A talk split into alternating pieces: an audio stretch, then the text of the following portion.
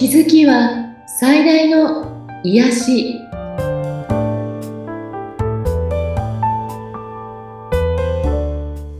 皆さんこんにちは。アトラクションカウンセラーの広田ゆかりです。アシスタントの菅千奈美です。ゆかりさんよろしくお願いいたします。よろしくお願いします。さて今回はどのようなお話ですか？はい、えー、今回はえっ、ー、と私のあのお知り合いの方が、えーと、本出されているんですよね。ええ、題名のない本という本で、うん、まあ、福井さんという方があの出された本なんですけど、はい、を読んでみてすごく面白い本で、はい、その中でも感銘を受けたとかいっぱいあるんですけど、うん、一つこれって本当大事だなと思うところを紹介今回してみたいなと思っていて、はい、えっ、ー、と、題名が自由っていうものなんですね。ええ。うん。で、自由って、どの人もやはり自由になりたいかっていうと、もちろん自由になりたいって思っていると思うんですね。ええ。でも、えー、この方が本に書いているのは、あなたにとっての自由とは何ですかって聞くと、ちゃんと答えられる人は意外と少ないんですって。うん、確かにちょっと難しいかなって思いました、今。ね。うん。それで、はって答えられるって相当考えてる人だもんね。はい。でも、自分にとっての自由という概念をはっきりさせずに手に入れることはやっぱり難しいよねっておっしゃってるんですね。うん、はい。そして、えー、この方に、男性なんですけど、僕にとっての自由の定義は、うん、自らを有する、自らを良しとする。つまり、自分に従うということだ。自分の魂の声に従って生きていくことが僕にとっての自由を指しますと書いてるんですね。うん。うん。それってどういうことなのっていうのをすごくわかりやすく説明していて、はい。昔の漫画でコピーロボットっていうのがありましたって。なんか多分ね、パーマンのことかな パーマンがわかる世代ならわかる。はい、わかります。で、そのコピーロボットの鼻を押すと、うん、そっくりの人間が現れて、まあ、自分の代わりができるんですね。はい。おでこをつけると記憶もシェアできるから、うん、同じように何でもできるわけ。はい。で多分その主人公は自分の代わりに学校に行かせたりしたんだと思うんだけど、うん、もしこれをあなたが手に入れて、あなたの代わりに何でもできるとしたら、あなたは会社に行くときに自分自身が行くか、ロボットを活かせるか選べるとしたらどうしますかっていうようなことが書かれているのね。はい。うん。これは、えー、結構ロボットに活かせたいと思う人多いんじゃないかなと思うんですね。同じことできるなら。うん、はい。うん。じゃあ、友達と飲みに行くときはどうだろうか？うん。旅に行くときはどうかな？とか、うん、いろいろ考えてみたときに、もしコピーロボットが出動する時間が多かったとしたら、それは自分でなくてもいい人生を送っているということにならないだろうかっていう問いかけをしてるんですね。あ、確かに言われてみるとそうですよね。ちょっとドキドキしてます、今。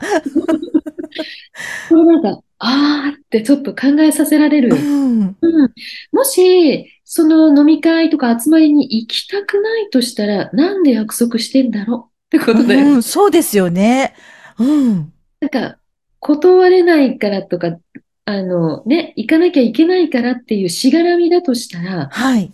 それって、本当に自分にのやりたいこととは全然違っているよね、とか。うん。うん、うん、これだから、一個一個検証してみるあののにすごくいいと思うんですね。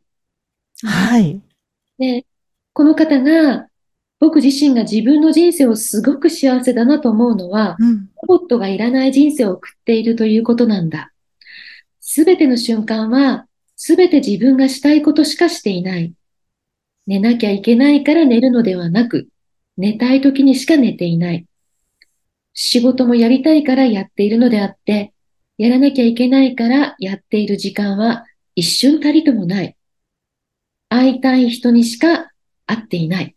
うん、こんな風に言い切れるってすごい素敵よね。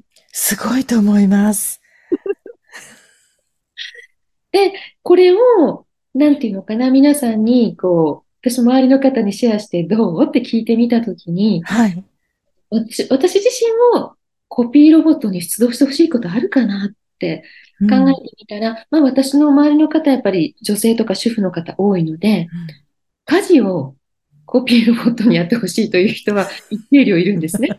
確かに私もやってもらいたいです。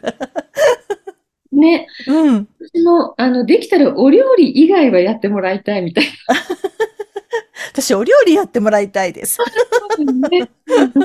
いや、みんなそれぞれあると、てかね、うん今はロボットがほら床拭いてくれる時代だはい。うん。洗濯機だってもう機械ね、ロボットそうですよね。うん。なので、えっと、まあ、家事というのもあったり、はい私はあと仕事上のこう事務的なこと、うんこれも、えっと、まあ、ロボットがやってくれるといいなって。事務的な部分はそうですよね。ねうん。と考えたら、実はね、それ以外は私全部はい。自分で体験してやりたいことばっかりなんですね。おー。うん。うん。これって、やっぱりすごく幸せなことだなと思って。うん。うん。自分が代わりでもいいんだけど、私がやりたいなって思えるものを、いつも、その、そういうことをできているっていうことが、うん。幸せ。はい。うん。だから、あー例えば、ちなみさんとかはどうですか？自分の、うん。どの瞬間がすごい、やりたいことやってるって感じる時間ですか？私はこうやって今、ゆかりさんと一緒に、あの、ポッドキャストの収録してますけど、こういう時間もすっごく大好きなんですよ。人からお話を聞いたりするのもすごく好きだし、あと私の中ではラジオの生放送をやってる日があるんですけど、そういう時は本当に好きな音楽かけて、いろんなこと喋って、なんかとっても充実していて、あ幸せだなっていうふうに感じたりするので、そういう時間はもちろんあるんですけど、それ以外の時間は、ああ、どうだろうなってちょっと考えてしまいました。ね、うんこれ、私、今回この、この本のことをか、あの、ここでお話しさせてもらうのは、うん皆さんが自分のことを考えるいい機会になるかなって思ったんですね。はい。これもうちょっとそのカナダの文章のところを紹介すると、うん。うーん多くの人が自由という言葉を聞くと、お金や時間が必要だと思い浮かべるんだけれども、うん一番大切なのは思考の自由。要するに考えが頭の中ですね。はい。実は物質的なものだけではなく、自分が囚われているものやしがらみがない状態というのが自由を指しているんですよ。うん例えば、刑務所は分かりやすく制限がありますよね。はい。ね檻があるしうん、処罰があるし、うん厳しくコントロールされている。うん、でも、私たちは外の世界にいても、しなければいけないっていう目に見えない鎖のような何かにつながれて、思考を制限された中で生きている人というのは、檻のない刑務所に入っているようなものではないだろうかっていう問いかけなんですね。これ、本当にこうしなければいけないというものに、えー縛られていたり、はい。あとは、こうあるべきだという、えっと、制限を自分で檻のように作っている。うんこの檻の広さも狭い人、広い人いるんですけど、あ、そっか。うん。うん何がしかの制限はもうゼロってことはあんまりみんなないと思うんですけど、はい。これが極端に、やっぱりこう、こうでなければいけない。うん社会人としてとか、妻としてとか、なんか、大人としてとか、うん。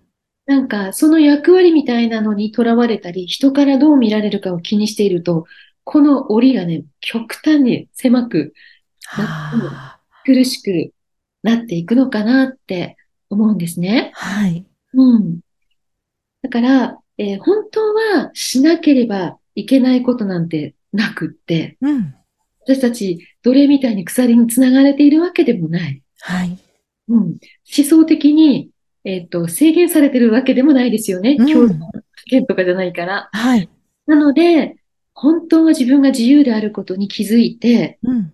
えー実は今の状態っていうのは、実は自分が選択している結果なんだよっていうことに気づく必要があるなって思うんですね。はい。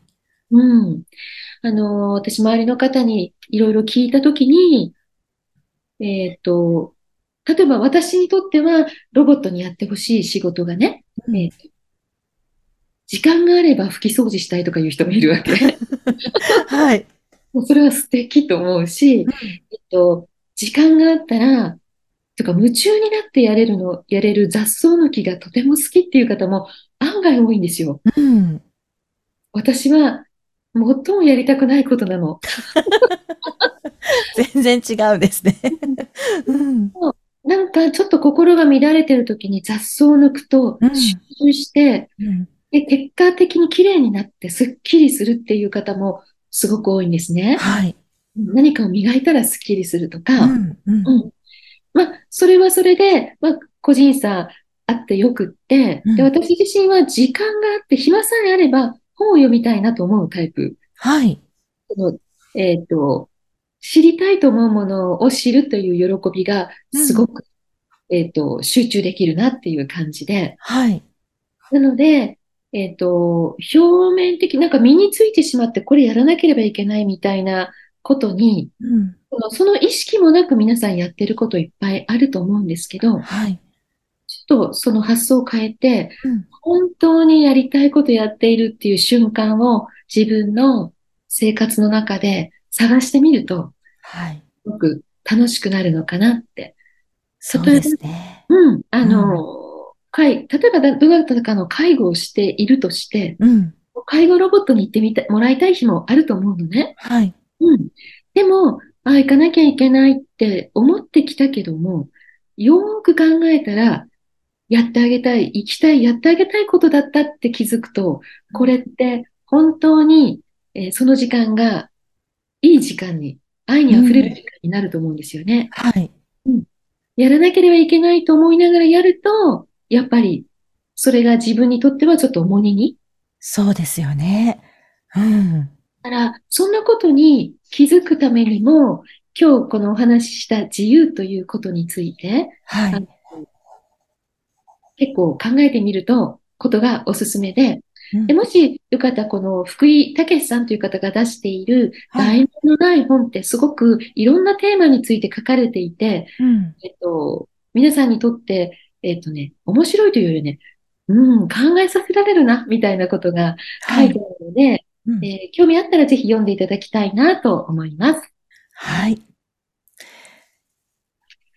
では、えー、今日あ、今日のメッセージですね。はい。開いたらこれが出てきたの、これすごいよね。自由には常に多くの危険がつきまとう。囚われの身には自由になるというたった一つの危険しかない。ギタ・ベリ。